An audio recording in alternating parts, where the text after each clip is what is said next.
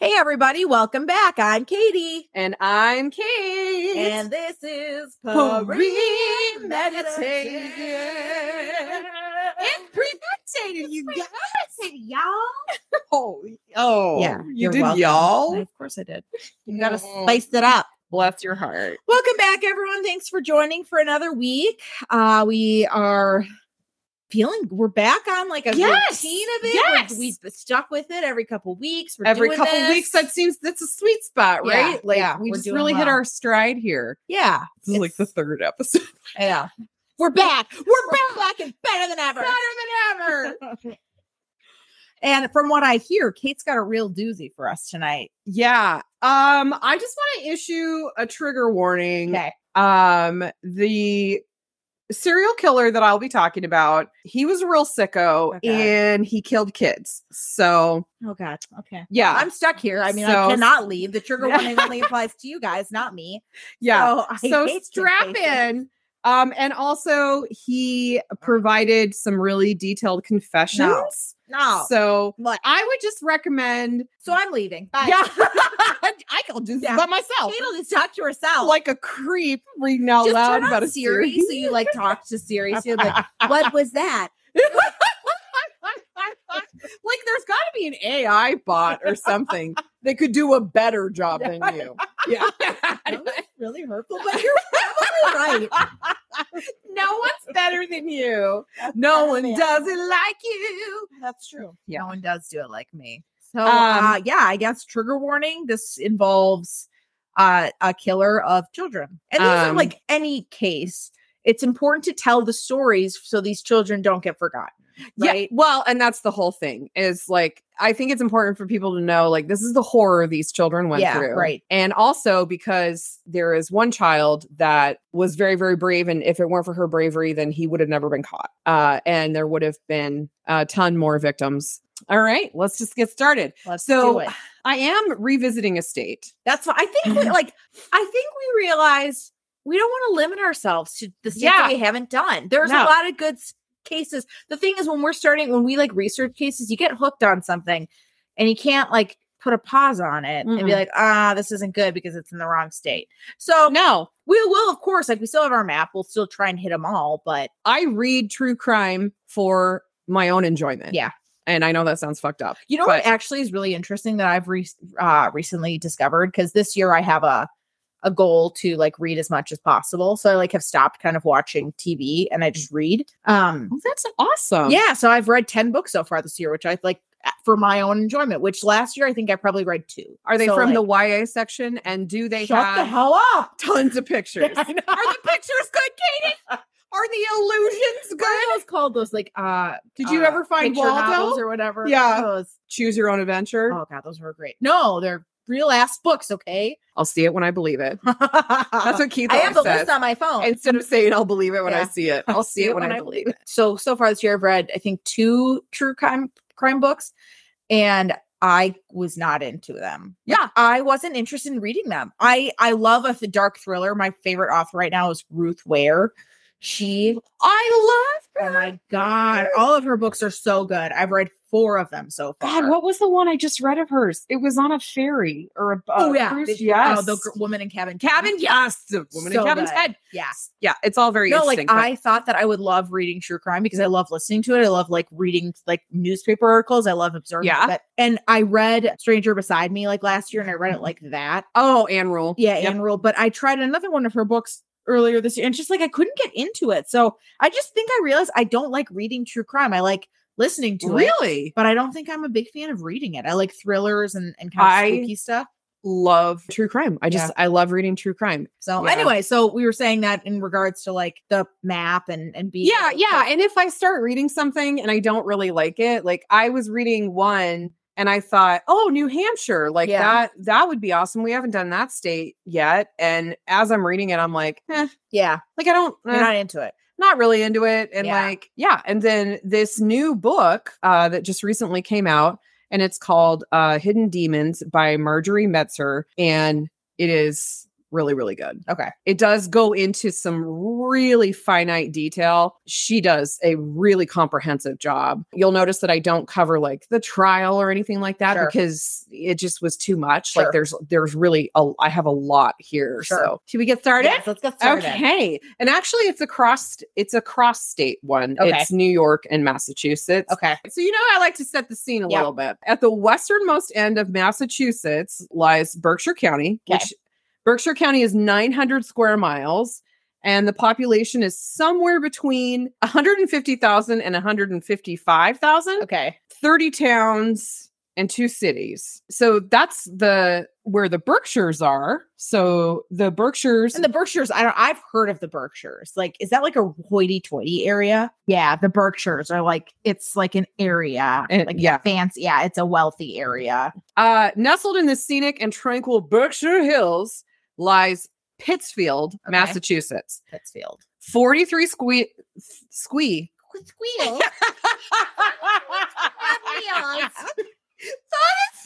squee meals. Oh my God. Oh. I can't talk. 43 square miles uh, with a population of between 50,000 and 35,000. Um, Why would you say it like that? I don't know. It was written like that. Between 50 and 35,000.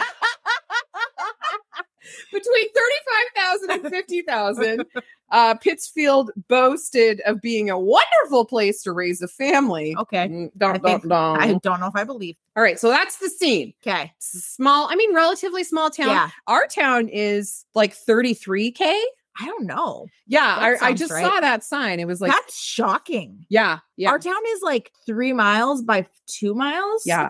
But It's like- there's a shit ton of people. yeah, there's a lot of people here. um. Look at those fucking retirement homes and Yeah, and that's true. apartment buildings and yeah, We're they build crammed in. up, Yeah. Katie. Um. okay, boomer. Yeah. All right. So this is victim number one on October twenty second, nineteen ninety. Oh, okay. Yeah. So Okay. fairly, I mean, I relatively was just recent. a little two-year-old baby. oh my god, You were not nine years two. old. That's still that's we're still we're still very young. I still wasn't old enough to make sound decisions. still not. Still, and I'm still not. Yeah.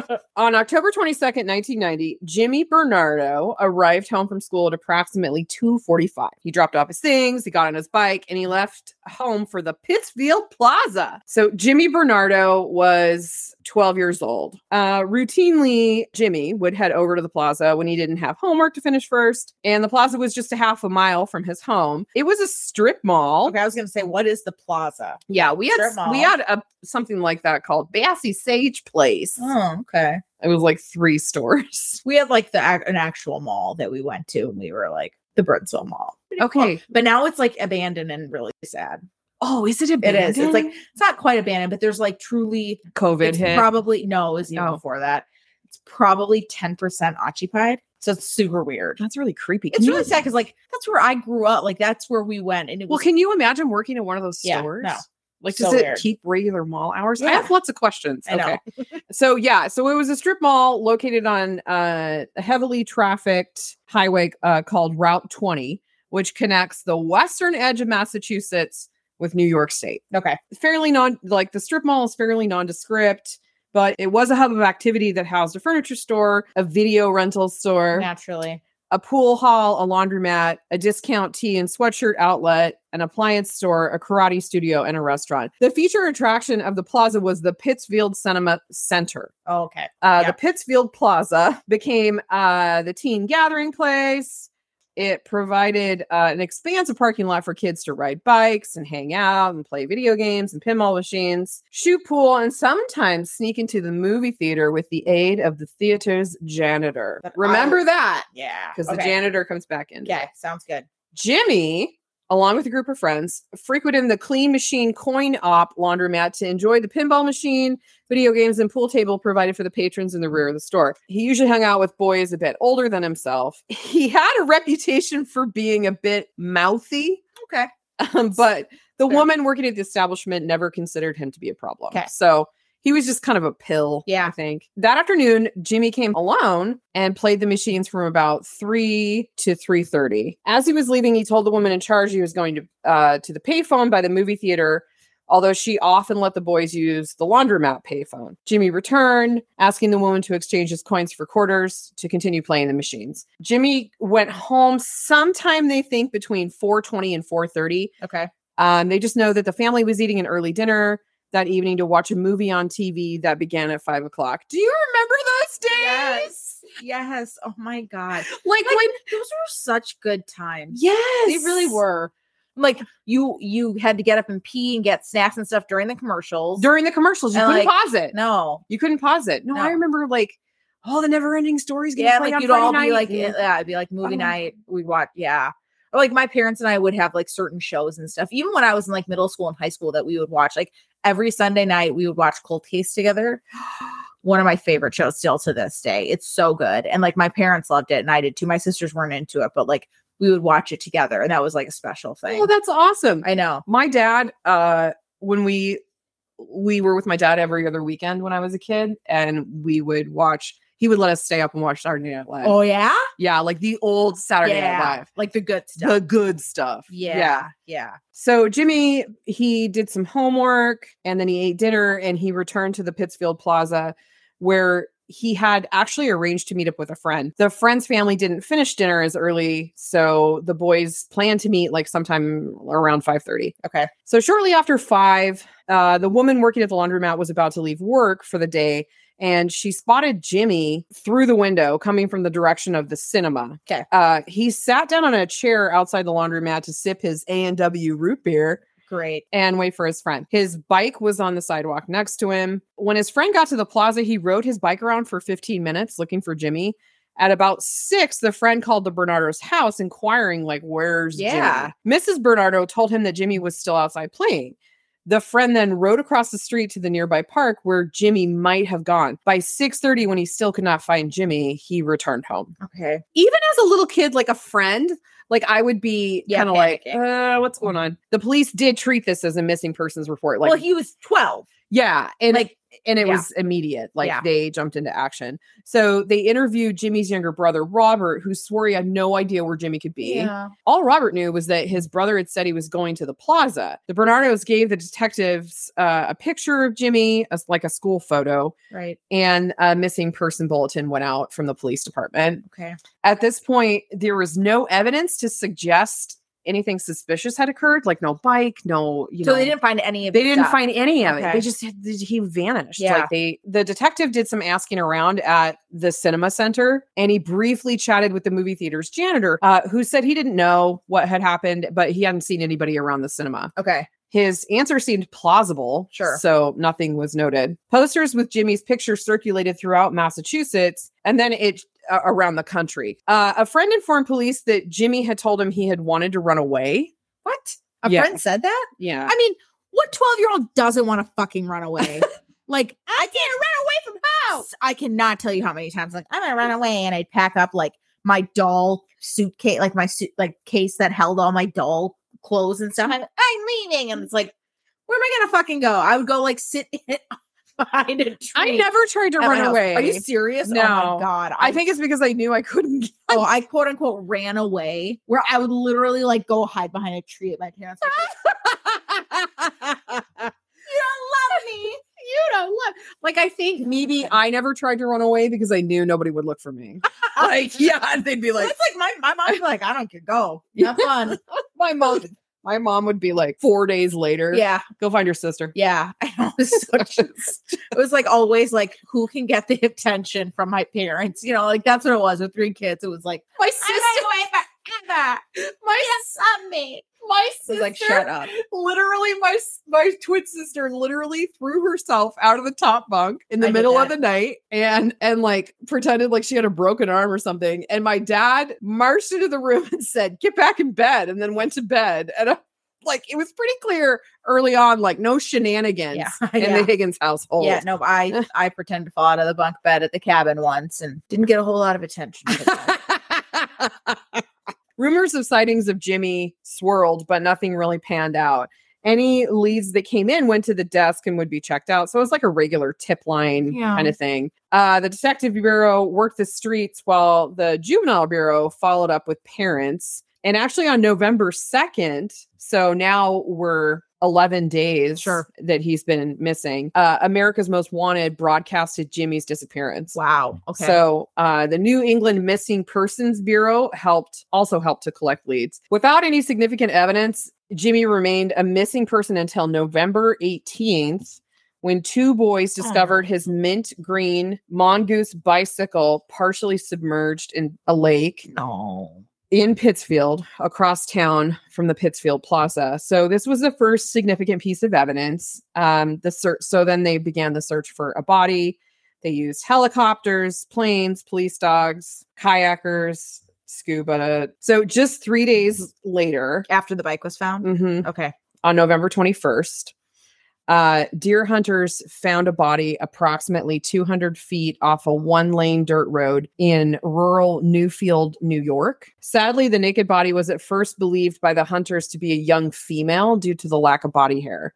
The body would soon be identified as that of Jimmy Bernardo. So he was all the way in New York. How far was that? Newfield, where the body was found, is uh, approximately four hours from Pittsfield. So Jeez, that is far. He lay face down at the base of a sapling tree with a quarter inch clothesline rope tied around his neck and a slip knot with the other end tied to the tree. Oh my Uh, God. the victim's clothes were found approximately 200 feet from the body, and the lack of scratches on the boy's legs indicated that he had walked through the bramble underbrush clothed before being stripped at the scene of the murder. The Onondaga County, New York medical examiner ruled the cause of death as asphyxiation by strangulation. Uh, with no defensive wounds found on the body, there was no evidence of struggle or beating. The serious bruises on the neck were due to the rope being twisted tightly, closing off the carotid arteries. Although the victim was not found with restraints, they did find lingering residue remained on the victim's feet, below the ankles, and around the wrists. Residue from like duct tape or something. oh, okay. yeah, yeah. Oh, okay. The tape over the eyes had paper towels wadded up, which is so weird, either for the victim's comfort or to make a better blindfold. Yeah, I could see that. Like if you put like put like little pieces of paper like oh, it's just in your eye, so so- it really makes like a seal. oh, Fucked up. yeah.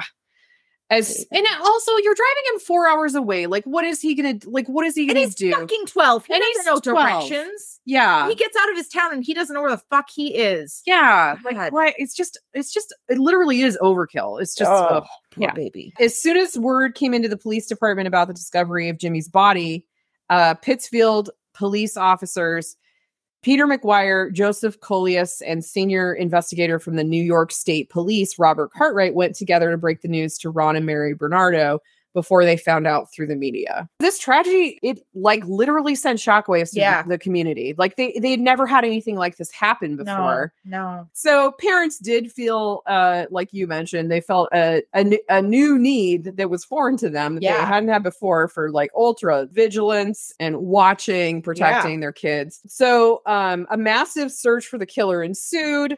Um, it included informational roadblocks and command centers were set up at the Pittsfield Police Department as well as Ithaca, New York. Reward money started coming in. Um, there was a particular interest in the Pittsfield Cinema Center, naturally, yeah, since that's where Jimmy had last been seen. right. Uh, detectives McGuire and McGilligot checked out every lead for over three years. Um, Jesus. There were 30,000 leads. oh my god. Yeah.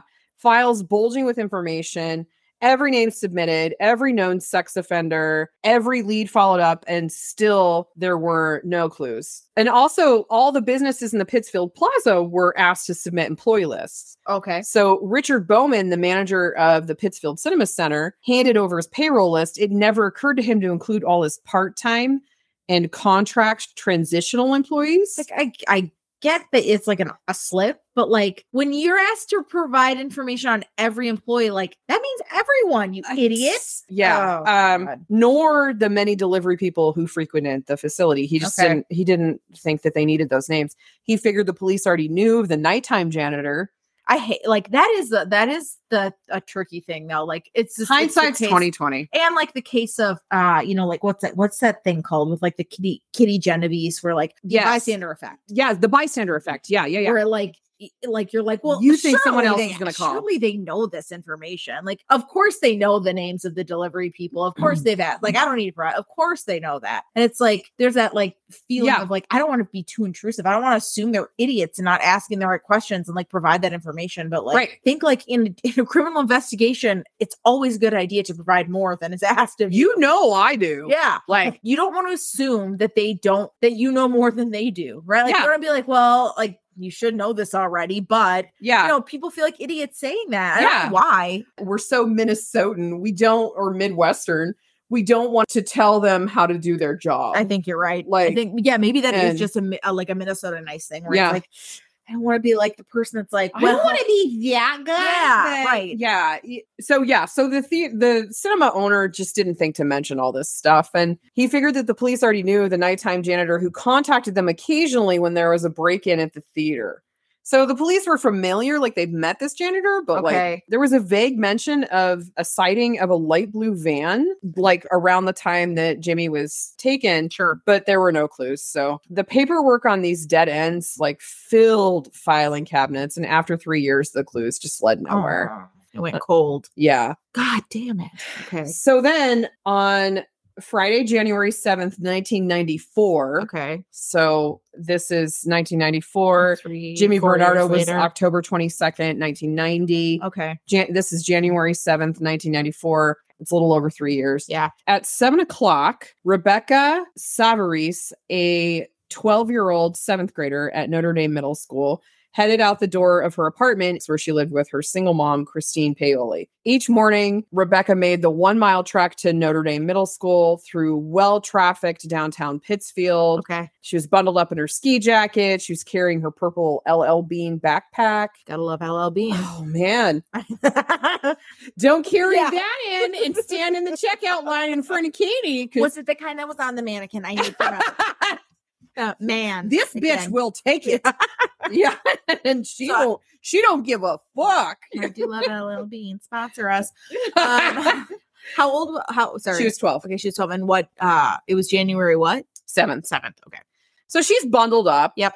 Um, she's earplugged into her Walkman. Shut up. Shut up. Love it. Love that Uh, for her. also sh- rebecca was slender she had a uh, fair complexion she had curly brown hair and braces on her teeth and wire rimmed glasses yeah she's just making her daily walk to school and she's totally absorbed in like probably the smashing pumpkins Yeah. and No, you know what she was listening to was.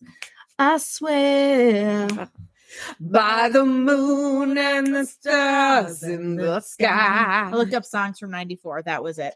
Boys to Men. I'll make a love. love to you like you want me to Oh, Tootsie Roll. To the left. To the, to the left. right to, the right, to the front, to the front, to the back, to the back. Now slide, slide, slide, slide. slide. That was I just listened to that because it was on Jock Jams. Heck And yeah. Lincoln has been super into dancing, so we've been listening to like oh, Jock I Jams, love that. Tootsie Roll, I love what that. other. So okay, we got some good, we got some good ones. great songs. Yep. I think she was probably cooler than you and was still listening to the Smashing Pumpkins. So as Rebecca approached North Street, a scruffy looking man with a mustache walked past her, then Blech. suddenly appeared alongside of her. He warned her, Do you see the gun I have? At first, she thought he was joking and she said she actually he he seemed like a nerd and so she wasn't feeling very threatened and i think that was part of how he got away with this for so long he approached her um a yellow shirt draped over his arm and came even closer and coaxing her up the street with a gun pointing at her ribs he commanded do everything i say and everything will be all right see that black pickup i want you to get in it Ooh. And do as- not get in. Do not get in. Do not get in. right but she's No, you when you're 12 and, and- even now like you but like if some don't, Don't. leave with someone. Don't go to another location. No. Do everything you can.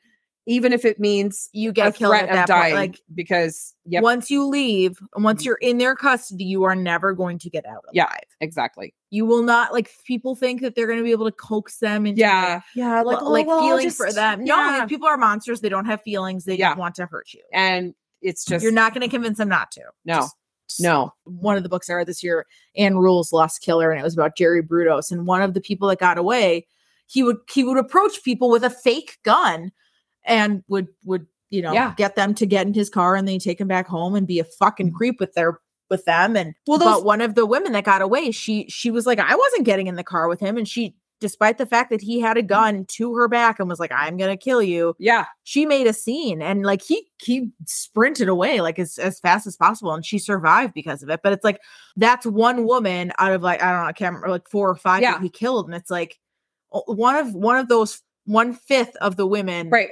was brave enough and not to say that the other four were not brave but it's like you have to have a certain you have to personality or- wherewithal and like here's the thing is if someone approaches you with a gun or a knife or a weapon of any kind and they have ill intent they've already got an advantage over Right. you because they have a plan in their mind yeah and whether it be they, did- they didn't come up with it until five minutes ago it's still an advantage over you because you, you're totally caught by surprise right so you're already at a disadvantage right so the one thing you can do is not what they expect will happen with a weapon yeah is you can you can refuse to do what they want you to do. exactly And the 9 times out of 10 that will surprise them. it will ruin the plan It'll spoil ruin their their plan, throw 'em but off you're guard. at least on the same playing Right. field at that time minus the weapon, Right. but on the chance that you are caught by surprise, definitely don't just don't do everything you can to not go to a different location. You cannot. Right. Like it is ugh, yeah. right Your chances of surviving are so much less because now you're a liability. yeah now you're and you're on their turf Yeah.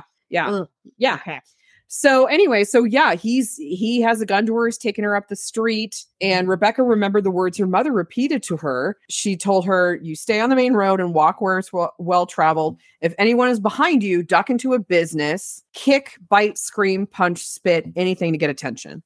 And and I think that's what we teach Yep. kids now. Like if anybody tries to take you, like just make a scene. right That's what I would do. Yep. I still would do that. And i am an adult. Like hundred percent. just scream. Anyway, that's our TED talk. um, how to not die. Yeah. How did I die by Katie and Kate? Yeah. the more you know. Fearing for her life, Rebecca later said, I was afraid if I got into the truck, I would never see my mom again. I'd be lying in some ditch dead. Within feet of the truck, which I think this is just brilliant, within feet of the truck, Rebecca suddenly pretended to hyperventilate, f- faking an asthma attack. Wow. Yeah. Holy shit, Rebecca. Yeah, smart little girl. Breathlessly, she asked her attacker, Can I sit down for a minute? This stellar performance from a child who had never had asthma was enough to catch him off guard. Right. Just what I was Yeah, saying. exactly. He, she threw his plan off. And as she began to sit down, the kidnapper felt a jerk on his hand as she wiggled loose from the backpack. Um, girl. She's so smart. The split second it took her to slip her arms out of the backpack, she took off running down the street, leaving him holding the backpack. She flagged down a guy named Kenneth Card as he cleared the sidewalks. He took the agitated girl into his office and immediately called the police. So this guy did this in a well populated area, broad daylight. She's walking to She school. is not scared. no. Yeah. But again, he's preying on children. Yeah. It's a kid. Yeah. And there's a reason he does it. So hundred percent. Yeah. So stopped at the traffic light across the street, Russell Davis, another citizen, observed something unsettling happening on the sidewalk next to his car. Speaking of uh, a busy area. At first, he thought a father and daughter were having a heated argument, although his car windows were up, so he couldn't hear what they were saying. However, when the girl freed herself from the man's grip and took off running, his curiosity turned to suspicion. Sure. Naturally. Yeah. Like, I would be super suspicious. Right. Ironically, Russ had just had the discussion with his sons about stranger danger. So, this man, Russell, looked directly at the man, uh, the kidnapper, who now appeared to realize he was being watched. As the man calmly walked back to his truck, Russ observed the partial license plate number on the front of the vehicle through his rearview mirror. Good for him. So after Russ saw this, he followed the suspect, but he lost him. Shoot. But good for him. Yeah. And so he looked for a place to stop and call the incident into police. He didn't have to go far before he poli- he spotted a police car at the corner at the corner mobile station. Just as Kenneth Card, this is the man that took Rebecca into his office. Okay.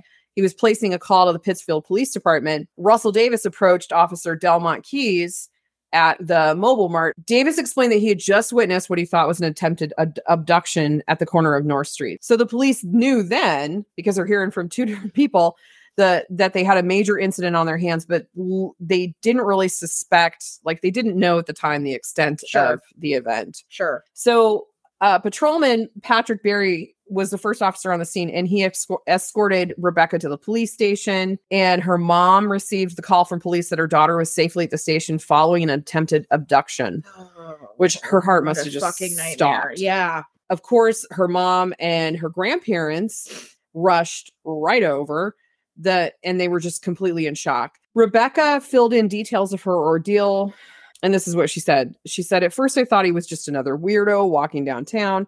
He looked like a sloppy nerd. He's he was white, maybe in his 40s or older. He was a little taller than me, maybe about five foot six, and he was thin. He needed a shave and looked like he had wrinkles on his face.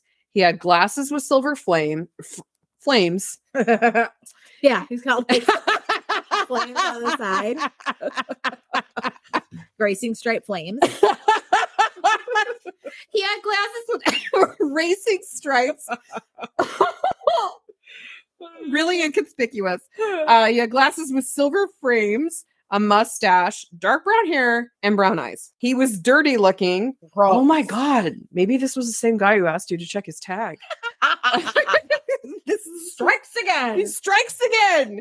He was uh dirty looking with dirty, ratty looking jeans and clothes. He had on a dark blue knit cap pulled over his ears and a dark blue or green jacket. He had a yellow cloth or shirt over his arm that hid the gun that he was pointing at me. So when they asked her when how'd she get away, she told them about uh pretending to have an asthma attack and asking to sit down. She said as he was pulling on me, I I sort of slumped down, pretending I couldn't catch my breath. As he pulled, I slipped out of my backpack and ran as fast as I could to the first adult I saw, um, which was the man plowing snow off the sidewalk in front Right. of his uh, office. And then they asked her about his vehicle. And she just she remembered so much detail. Like this girl, like she was amazing. And she said it was a black pickup truck with a white top over the end of the the back end of the truck.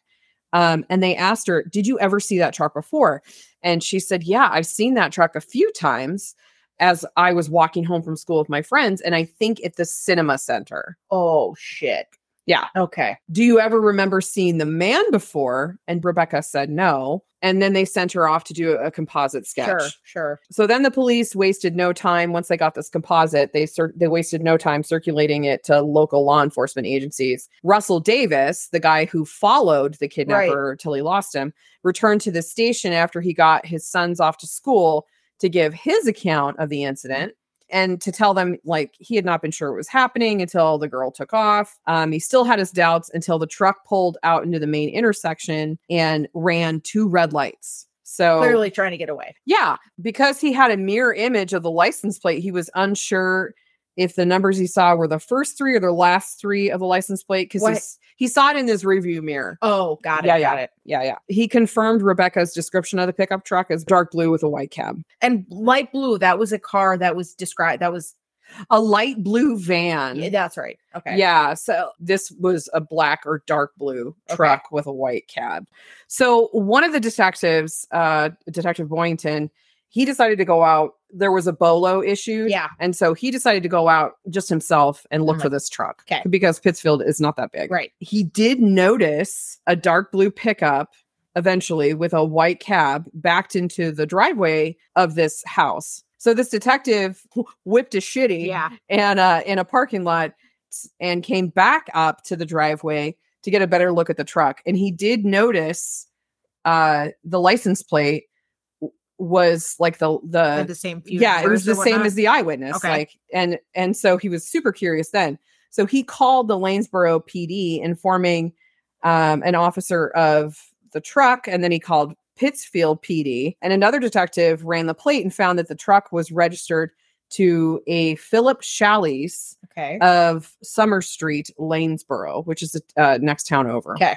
So a couple of detectives, detectives Boyington and Sorrell, took off to check things out. So Philip Challies, Philip Challies lived in Lanesboro, Massachusetts, with his mother and his aunt and his aunt's boyfriend, and then a tenant called Chet Forfa.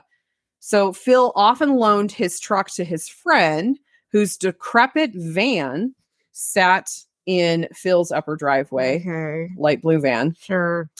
uh, broken down, waiting for Phil to patch it together. So the interesting thing about Phil is he was blind, Oh, but he Phil. had an exceptional talent for fixing cars, Mm-hmm. and Interesting. yeah, um, which yeah is actually quite a skill. it's a skill if you're not blind.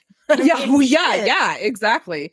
Uh, his mother was also blind, so they had this friend who like drove Phil or his mother to appointments and like got groceries and like and they both considered him to be a godsend Okay. but they loaned Phil loaned him his truck on a regular basis. Okay. So now you've got the detective who first went out looking for the vehicle, uh, Detective Boyington, accompanied by an officer, uh, knocked on the kitchen door of the Shalley's home and notices Phil Shalley's Okay. and then Phil's aunt and mom and like everyone. And then there's another younger man at the table. And when he turns to face the detective and the other officers, the detective notices an uncanny resemblance to the composite sketch. Okay. So of course the detective is asking, like, hey, you know, what do you know about this truck? Has is anyone used this truck? Earlier that morning, this friend, the godsend, explained that he had borrowed it the night before since his van was broken down. He came to the house, you know, often daily to help with chores. And in return, he often used Phil's truck since Phil's blind. Uh, and the man claimed that he'd driven the truck directly from his home in North Adams that morning. The officers that were with the detective asked both men if it would be okay with them if they looked inside their vehicles. Uh, nothing suspicious was visible, just glancing through the windows. So, Detective Boyington and uh, one of the officers were just casually questioning Phil and hi- his friend. Detective Boyington pulled this friend aside and and asked him for his license because they needed to identify Sure. him. They were like, "Yeah, who are you?" And he was identified on his license as Lewis Lent. So Boyington continued to question him, and he was like, "Are you from around here? I haven't seen you before." And he said he's from upstate New York. Um, Oh, New York. yeah. And when Boyington, so then Boyington asks him, Where do you work? And this guy says, I'm currently unemployed, but I worked nights as a janitor at the Pittsfield Cinema Center for seven years. For right. seven years. Yep. Okay. So then, of course, that just like sent chills down Boyington's spine. Right. Because he's like, Oh shit. Like, all, I'm sure all I the, wonder if he thought if he immediately was like, oh, Yeah. like with regards to Jimmy, like, if Yeah. he immediately was like, I'm sure uh, like all the pieces just started falling. sure. into place. Detective Boynton was like, wait a minute, like this is a missing link to the Jimmy Bernardo case. Yeah. Right. Um, something's going on here. You know, his spidey sense was kicking off and he was like, okay. So he just told Lewis, like, hey, you seem like a really good guy. We're we're just concerned about this attempted kidnapping. Like, you know, your truck, like th- this truck seems to have been uh, identified as as maybe similar to the truck that was used in this abduction and and or attempted abduction. Can you just come down to the station and like just answer some questions for us? So like just real casual and non-threatening. Okay. And Lent agreed to go. So he requested an officer to come and transport Lewis Lent to the station. Uh, so Detective Boynton let the officers take Lewis down to the police station, and they returned to the Lanesboro police station to pick up a Polaroid camera to take photos of the pickup and the broken down. Okay. van. So now we're at 3:30 p.m. This is still January 7th Okay. the same day, you know, That that she got- morning yep. that Re- Rebecca was at- uh, the attempted ad- abduction. So Lewis gets to the police station, he gets his picture taken, and that was just so they could do like a photo lineup Right. for for people. He goes upstairs to talk with Detective Boynton and they put him in an interrogation room. Meanwhile, they're doing a background check on him huh. and they showed they showed the address of one of the vehicles that was previously registered to Lent as being in Burdett, New York, and that was just 12 miles from where Oh. Jimmy's body was discovered. Yeah. So he's just like dumping off a body on the way home. God. Yeah. Fucking guy. So So Lewis presented himself as friendly. He loved to talk, but he was like a pastor of some kind and like everyone loved him and like I said like Phil Shallys and his mother thought he was a godsend. Up to this point, Lent stuck to the story that he'd come to Lanesboro that morning directly from his home in North Adams, Massachusetts. Okay. And so he continued talking. Lewis Lent agreed to participate in a lineup. Both Rebecca Savarese and Russell Davis identified him and he was arrested. cool. Yeah. Cool. The House of Cards is caving in. The House of Cards is caving in. Oh man, House of Cards. I Like, know. Why? yeah. That Kevin was, Spacey. I know, Kevin. Why'd you gotta? I mean, France. So why you gotta be so rude? be a pervert? So fast forward to the next day. So they're they wrapped everything up for the night. Lent mentioned that he remembered some things that he could not remember the previous day.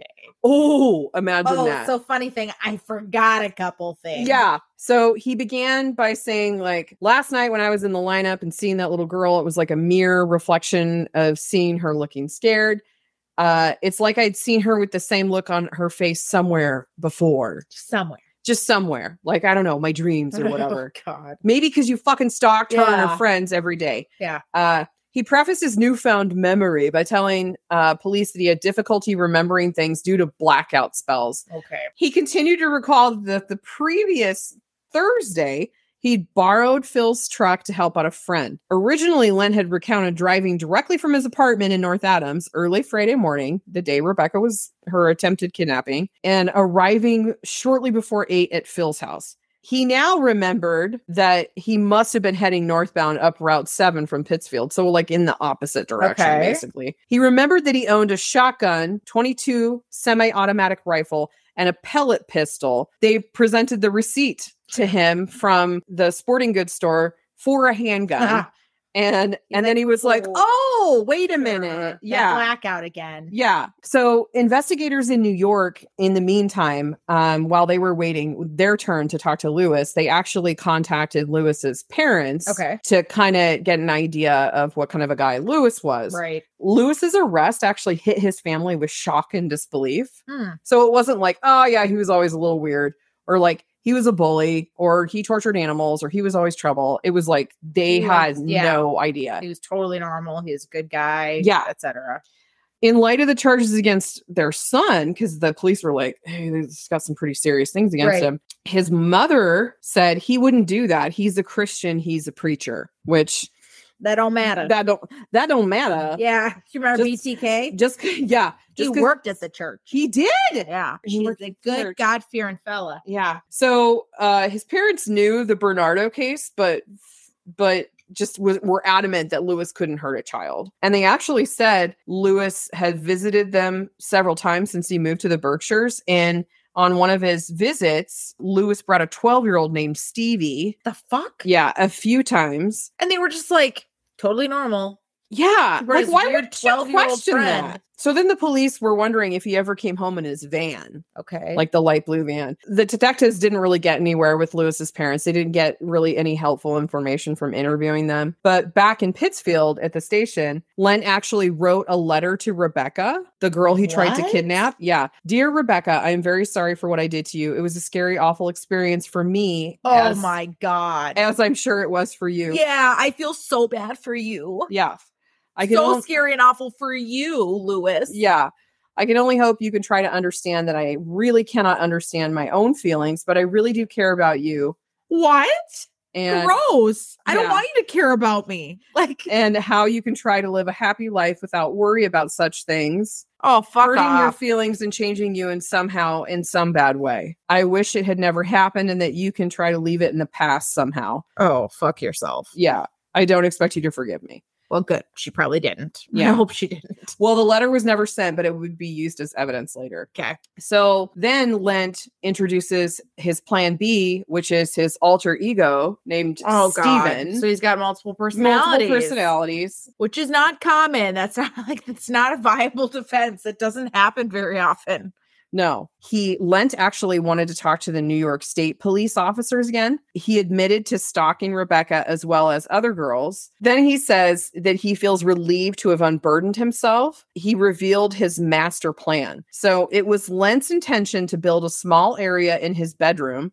By separating it with a wall. This was to keep any other people away and give him privacy. He intended to build uh, shelf like boxes along one wall that he could use to store his victims. Oh, jeez. They were to be like bunk beds with a door he could close and secure. Uh, he wanted to keep victims in these beds at all times so that he could take them out when he needed to use them for sex. Oh, Jesus Christ. Yeah. What a fucking creep. Yeah. Ooh. To this end, he began construction of this wall in his bedroom sometime within the last few weeks. Okay. So again, don't get in the car because you will end up in a Yeah. box on a wall. Right, And, exactly. yeah. He described putting females in these lockers, two to each locker with heads at opposite ends. This way, their legs could be intertwined. Lent did indicate that no matter who he was, or who he was with, or where he went, he was always looking for acceptable, vulnerable victims. Oh, He would make mental notes of their locations as well as notations on maps of these locations. He would range great distances on these, like, tro- he would go on trolling trips. So uh, we're still on the same weekend. So it's January 9th. And Lent prepared himself to finally share with the New York detectives details about Jimmy Bernardo. So this is what Lent had to say. Uh, instead of working Sunday night for October 22nd, 1990, I went to work starting at 12 noon. I was working cleaning and at about 5:30 on Monday, October 22nd, 1990. I was walking out to my van to leave. I saw a boy ride up to the front of the movie theater on a small wheel bike. The boy got off the bike and was standing looking in the doors of the theater.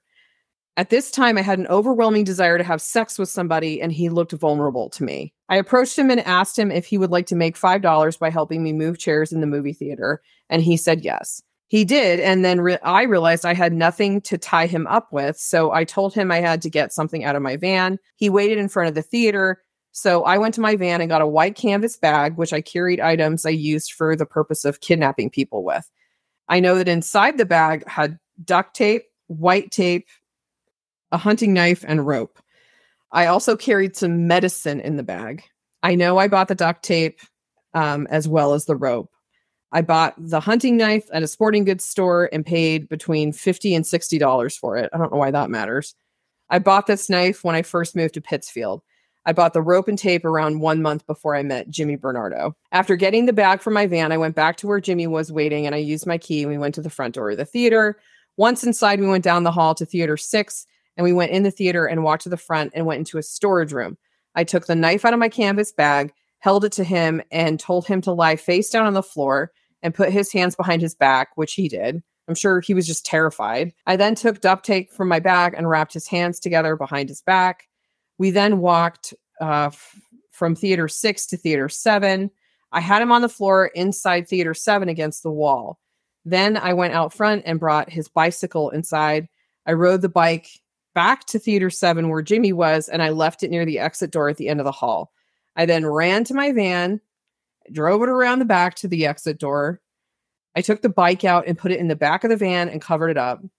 I would like to add that before leaving Jimmy in Theater 7, I used the duct tape to tape his feet together. the residue that they found on this. That was the residue. Yep. then he took Jimmy back to his house. Uh, I'm not really going to, no, I don't want to hear. no. And at what point was was Jimmy killed? So he drove him to uh, New York Okay.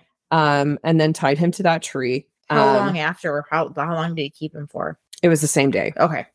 and he he cut off his clothes and he said he took all of his clothes off for a reason he hoped that because of the cold rain he would die of hypothermia What a god! What a fucking piece of shit. yeah Um, and if the body was found, they wouldn't know that it was Jimmy. So he confesses all of this. Yeah, yeah. Then after that confession, Lent hits the detectives with another confession. He takes responsibility for another disappearance. What? Yeah. Um, her name was Sarah Ann Wood. On August 18th, 1993, 12 year old Sarah Ann Wood left Vacation Bible School. God, it's so innocent. At Norwich Corners Presbyterian Church in Frankfort, New York, Okay. which was a small, small community 55 miles east of Syracuse. Uh, she was riding her pink and white. I had a pink and white 10 speed Yeah. while balancing a pink and white 10 speed mountain bike while balancing poster boards and a church songbook and she she took off on a wa- i think it her it, i think the ride to her house was it was a mile Sure. it was like Right. which on a bike is like nothing Nothing. she was last seen pedaling up a steep hill Oof. like four tenths of a mile from her house. And then she just vanished. So by that evening, her bike was found off the road and against a tree and overgrown bu- brush, um, a distance from the road where she had last been seen. Frankfurt, New York was a community of about 7,500 residents, Oh. a tiny, tiny town Sure. everyone knew each other. Sarah Ann's father, Robert Wood, the pastor, was the pastor of Norwich Corners Presbyterian Church. I'm sure that uh, it's similar to what happened with Jimmy, Mhm. the community just came together and tried to find her. Yep. Hundreds of volunteers joined the police in searching first in the vicinity where she had disappeared and then spreading out for miles Right. looking for any clue to her whereabouts. Nearly five months after her disappearance, Pittsfield police contacted Herkimer County to inform him that they had a suspect in Sarah Ann's disappearance. Jeez. So that was Lewis. So they still hadn't found her body at this point. They No. just okay. So that afternoon in January, Lewis recounted what had happened, and he also had details that only The killer the would killer know. would know. Uh, he took his van out for a drive. He said he would often take his van out for a drive for the purpose, you know, of trolling, like looking for girls between the ages of 14 and 17. Um, if I found a vulnerable girl, a girl that looked older than 10 years old, my intention would be to kidnap her and use her for his own nefarious purposes. He said he remembered going through several small towns. He always carried maps and on these maps, like he made notations of locations of possible future victims, like he said before. And Ugh, it's um, so fucking creepy. yeah. And as he was traveling up this side road, he saw a young girl having trouble balancing packages and pushing a bicycle up a hill. And he immediately knew she was vulnerable and she was a prime target Yeah. for him. Basically, he jumped out of the van. He had a knife in his hand. He grabbed her. He tripped her. She fell. He threatened her with a knife. She was pleading, like, please don't kill me. He did the same thing he did with Jimmy Bar- Bernardo he took her out into the woods like off a, a logging road put white tape across her mouth you know he tied her up to a tree he assaulted her and and then eventually he did kill her so uh, he buried her in a shallow grave and covered her with dirt and leaves and twigs like trash like a piece of trash actually the murder weapon was a branch he didn't bring anything with him God. he took her clothes And she was were you born in 81? i was born in 81 So was she. So she was like She's literally my age yeah. Yeah, that poor little girl. He took her clothes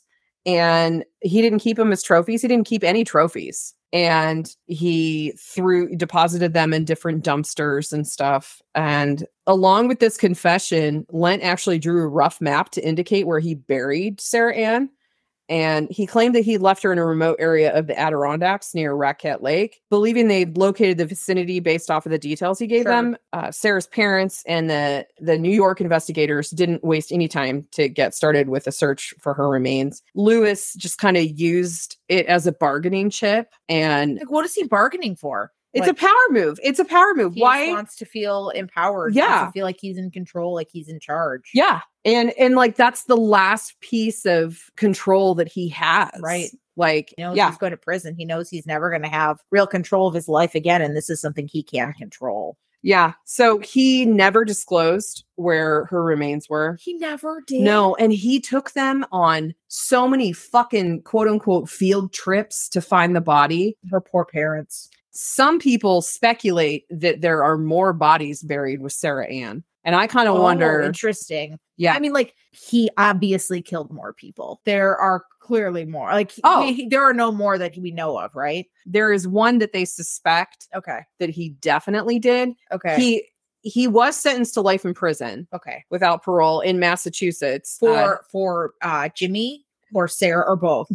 for Jimmy, Okay. but he was sentenced to 25 years to life in prison in New York Okay. So as that, well. that must have been That was for Sarah. okay. One other victim that authorities believe that could very well be attributed to uh, Lewis Lent is a kid named Jamie Lusher. Okay. This was someone that Lewis confessed to killing. Okay. He gave the investigators just enough information that only the police and the perpetrator could have known, Okay. but not all the information about the abduction. Okay. So Jamie was ab- was abducted from New York State in the early 90s. 1992. Lent admitted that he had deposited Jamie's body in a pond in New York. Uh, a massive search ensued with the New York and Massachusetts State Police and a dive team combing through this pond, and they came up with nothing. And authorities said the whole pond thing just didn't make sense. The time didn't match, the weather didn't match, like the list of things that just didn't make Sure. sense kept going on and on. But they don't doubt that Lent was responsible for Jamie Lusher disappearing Okay. so yeah unfortunately they never they never found uh yeah, Him either. how So- old how old was he Jamie was 16. 16 year old boy Yeah.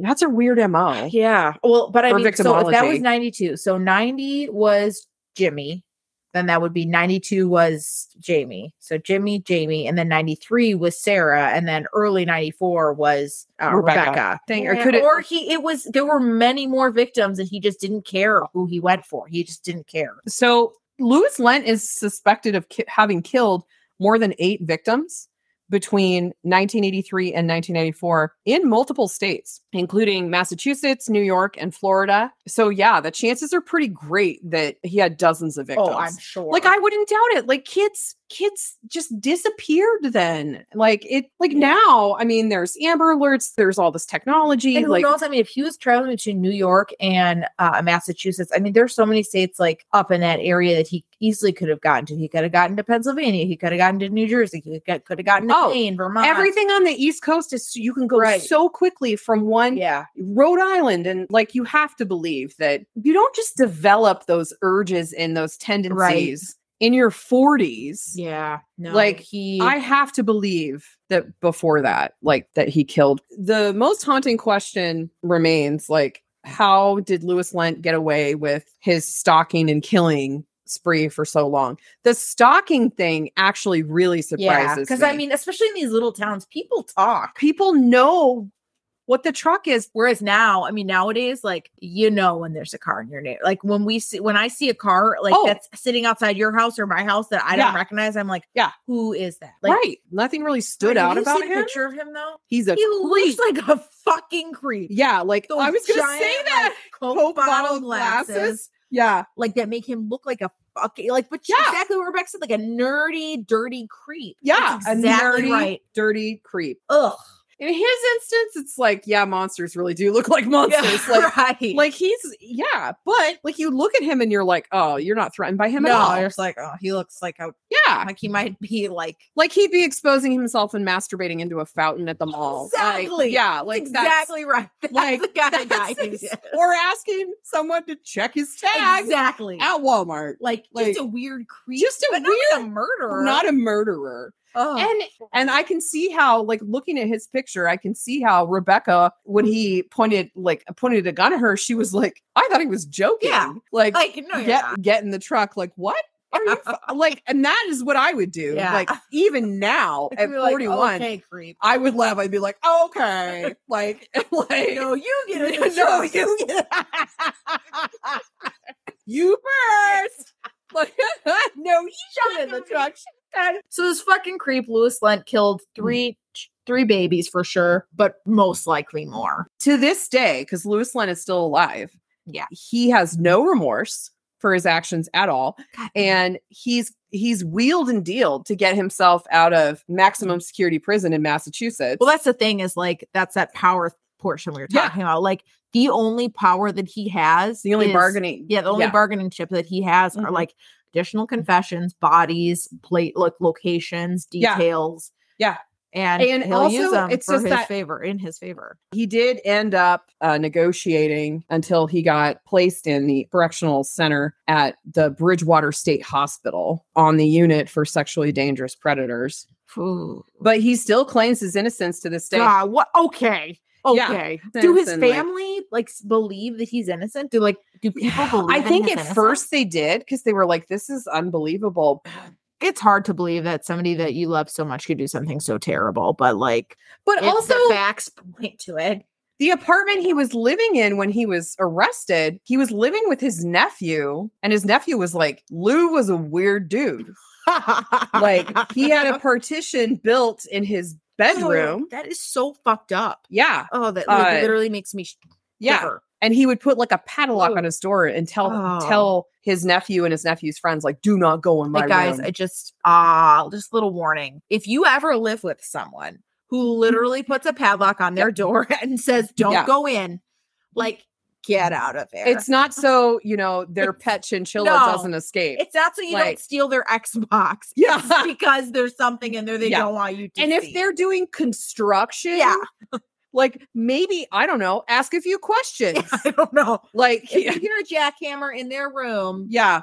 mm, Or even just a drill. Yeah. Like, why? yeah, you're right. It's- You're right. It's Like maybe they're hanging up a picture. Great. Maybe there's Yeah. a perfectly reasonable explanation. Maybe there's not. yeah. But I think in closing, we really should praise Rebecca again. Yeah. because clearly he God. was set up and setting up a situation Oh, and making God. plans. I like want to know what happened with Rebecca. I bet she's got a great life. I bet she's amazing. God, I hope that she just. is I a hope she's kicking fucking ass. Amazing. I hope she's kicking ass and badass. taking names because she's a smart kid. right. So wait, high five Yeah. to Becky or High Rebecca five. Savarese. You Yes. you stop this madman. Uh, well, um, I need to go take a shower and cleanse all that Uh, dirty shit off yeah. because I feel sick. Yeah. What Uh, a thank you so fucking much for creep. that. Uh, Yeah. You're like, oh, thank you. Thank like you. I'm gonna for- go kiss my baby and cuddle him. Yeah, because I need seriously to. that's I need to go back to the old Ugh. cases because I just feel like the '90s. Like It was the nineties. it was the '90s. the nineties were a time, but they were the ugh. '90s had the best music and the worst serial killers. Yeah. Yeah. Yeah, fucking so creep. I'll I'll do something uh, a little more lighthearted next Yeah. time. I don't know what, but well, thank you guys for listening. Please make sure that you give us a rating, uh, write a review, subscribe, tell all your friends, like us on Instagram at premeditated podcast. Shoot us an email at the premeditated podcast at gmail.com. And as always, Tell your folks we says hi. I did listen to the theme song right before this. It goes do do do do. do. That's not right. Hold on, let's listen to it. I fucking listened to it right before this too. Yeah, no, there's no. tripping. I want there to be a ch- ch- ch- do do